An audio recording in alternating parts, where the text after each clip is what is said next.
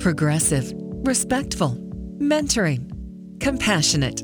These are the values of Palmdale Regional Medical Center. And now we proudly present Palmdale Regional Radio. Here's Melanie Cole. According to the Federal Center for Disease Control and Prevention, up to 6 million Americans may have atrial fibrillation.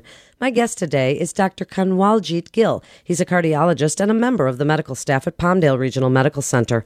Welcome to the show, Dr. Gill. So, first, tell us a little bit of physiology. What is atrial fibrillation?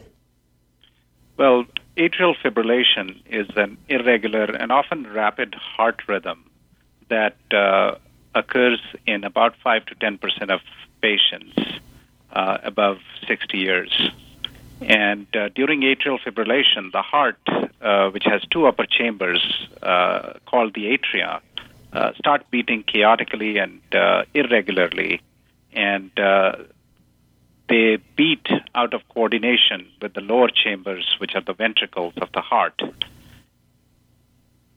So, would somebody know? Is this something you can feel if it's happening? It's something that a lot of patients can feel, but there are subgroup of patients that do not have any symptoms from atrial fibrillation and that present with signs of strokes or blood clot going to other organs in the body, which becomes an emergency. And uh, most of the time, the signs or symptoms, I should say, that uh, patients complain about are shortness of breath, they feel their heart pounding, they feel tired and fatigued when they walk or do any exercise, and sometimes they feel lightheaded or dizzy. Those are typically the most common symptoms that patients complain when they go into atrial fibrillation. Dr. Gill, who's at risk for AFib?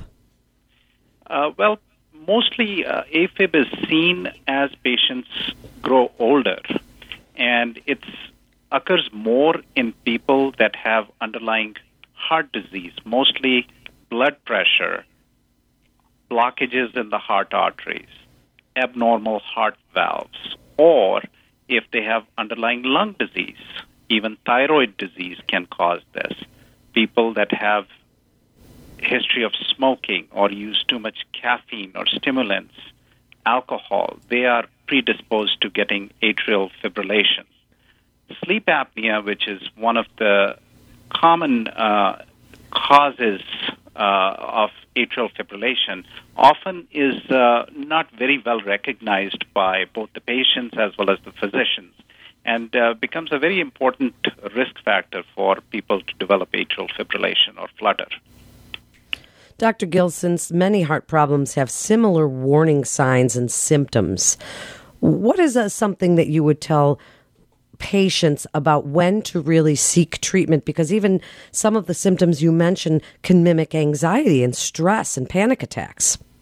That's exactly right. And uh, what I tell patients mostly is that they need to do periodic blood pressure and pulse rate checks and anytime if they feel that they are not feeling good, uh, and it may not require them to go to the hospital, but just to check their blood pressure, pulse rate, and discuss with their primary care physicians or cardiologists about these symptoms early on.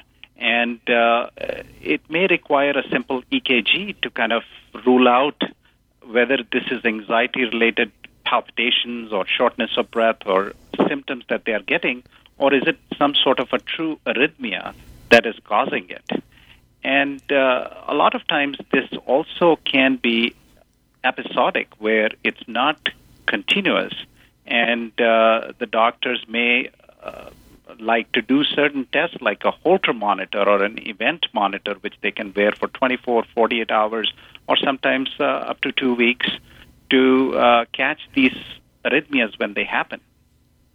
What's the first line of defense and the treatments that you recommend if you do detect atrial fibrillation in someone? When you detect atrial fibrillation, typically there are a few things that are going on. Number one is their heart rate typically goes from 100 to 170 beats per minute.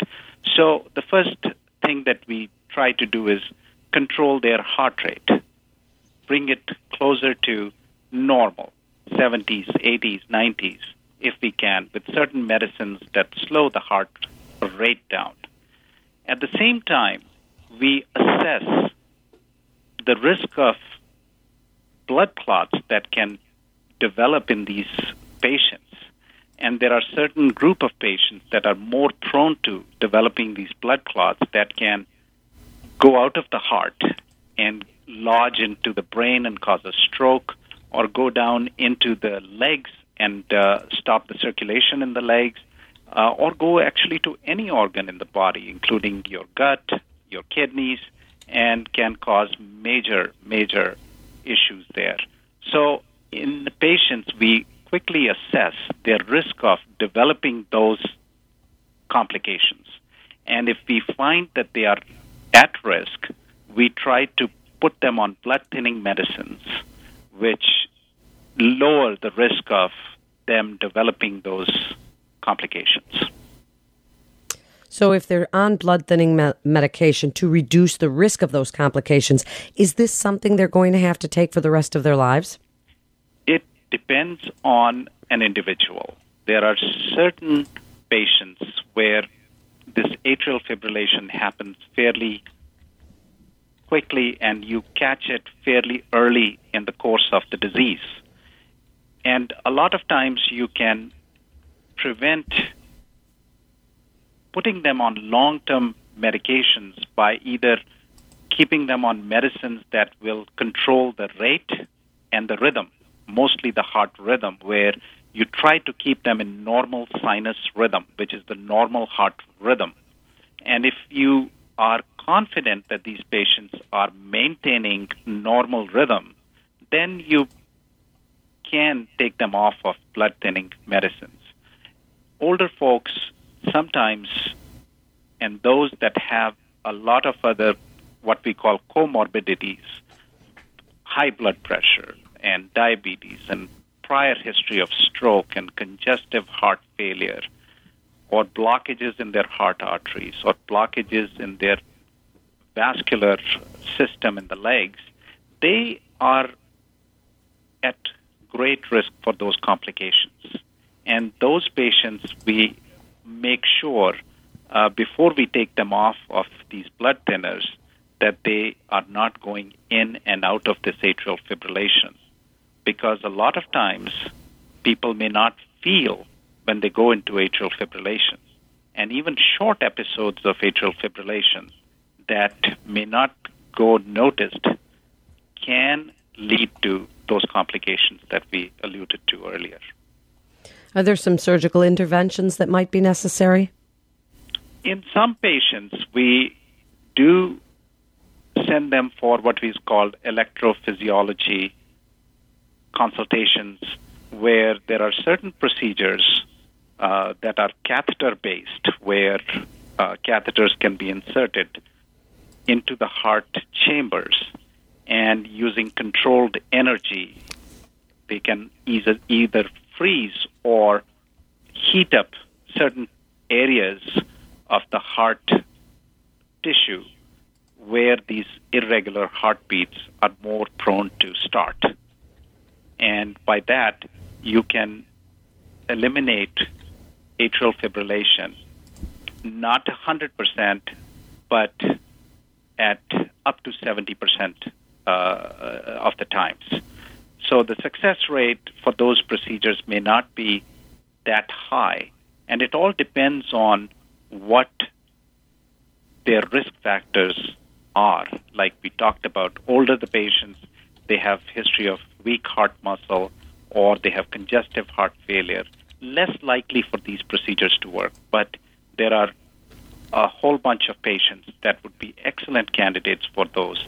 And uh, we do screen those patients and send them for those procedures, and they can get off of uh, all the medicines that we use, like blood thinners or medicines to slow the heart down. They potentially can get off of those once there is a success with these procedures. So, in just the last few minutes, Dr. Gill, what should patients with AFib be thinking about when seeking care, and what do you want them to know about lifestyle, behaviors, modifications, anything they can do to help the situation?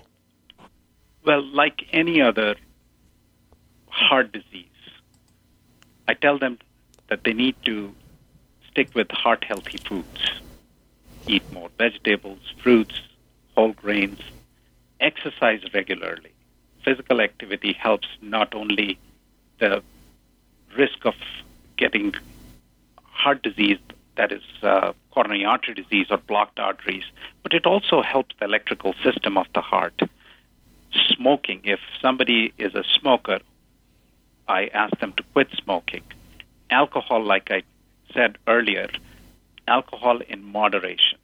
One drink a day for women and men older than 65, and up to two drinks for men less than age 65. Um, also, I tell them to keep a record of their blood pressure chart and heart rate and monitor those on a periodic basis. Uh, not to overdo it, but to check it on a regular basis.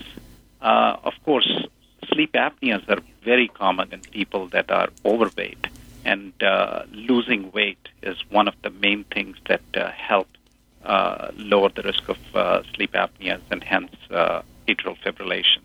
And of course, follow up with doctors on a regular basis if you have been diagnosed with AFib, uh, and that so that they can be prescribed the right medicines when we catch these arrhythmias.